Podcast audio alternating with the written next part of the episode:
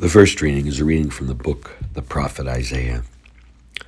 Thus says the Lord Just as from the heavens the rain and snow come down, and do not return there till they have watered the earth, making it fertile and fruitful, giving seed to the one who sows and bread to the one who eats, so shall my word be that goes forth from my mouth.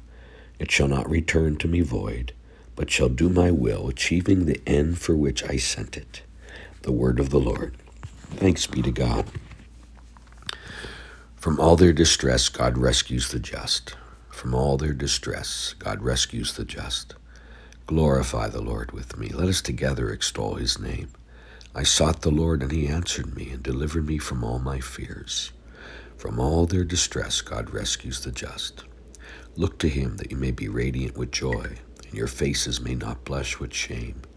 When the poor one called out, the Lord heard, and from all his distress he saved him. From all their distress, God rescues the just. The Lord has eyes for the just and ears for their cry. The Lord comforts the evildoers to destroy remembrance of them from the earth. From all their distress, God rescues the just. When the just cry out, the Lord hears them. From all their distress, he rescues them. The Lord is close to the brokenhearted and those who are crushed in spirit he saves. From all their distress, God rescues the just.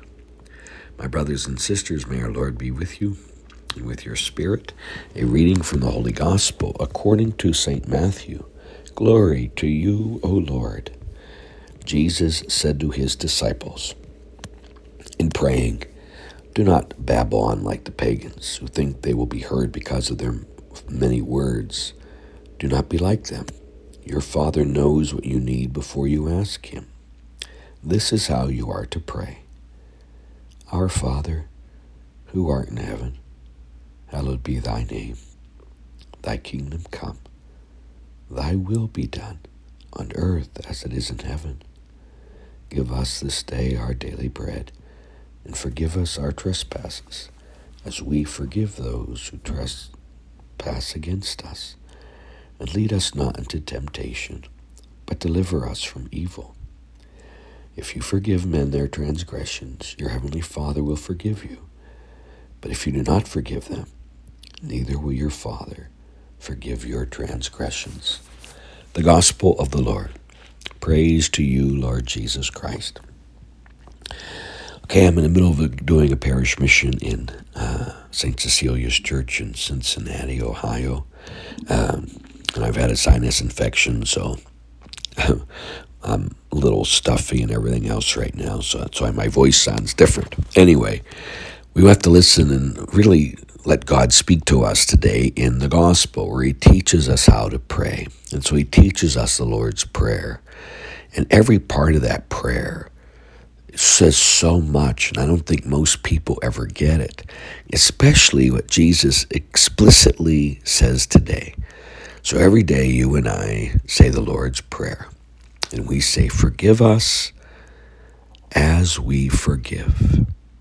And then Jesus takes that verse and immediately after the prayer ends, brings it together with our prayer. If you forgive others their transgressions, your Father will forgive you. If you do not forgive others, neither will your Father forgive you. So, again, it's very important that we really do a good examination and think Have I forgiven everyone in my life? If not, you need to make the act of the will and say, Lord, I forgive them and I ask you to forgive them. So that you don't bring condemnation on yourself, that I don't bring condemnation on myself, but that I have forgiven everybody so God then can forgive me. May each of you know his love today and forever. Amen.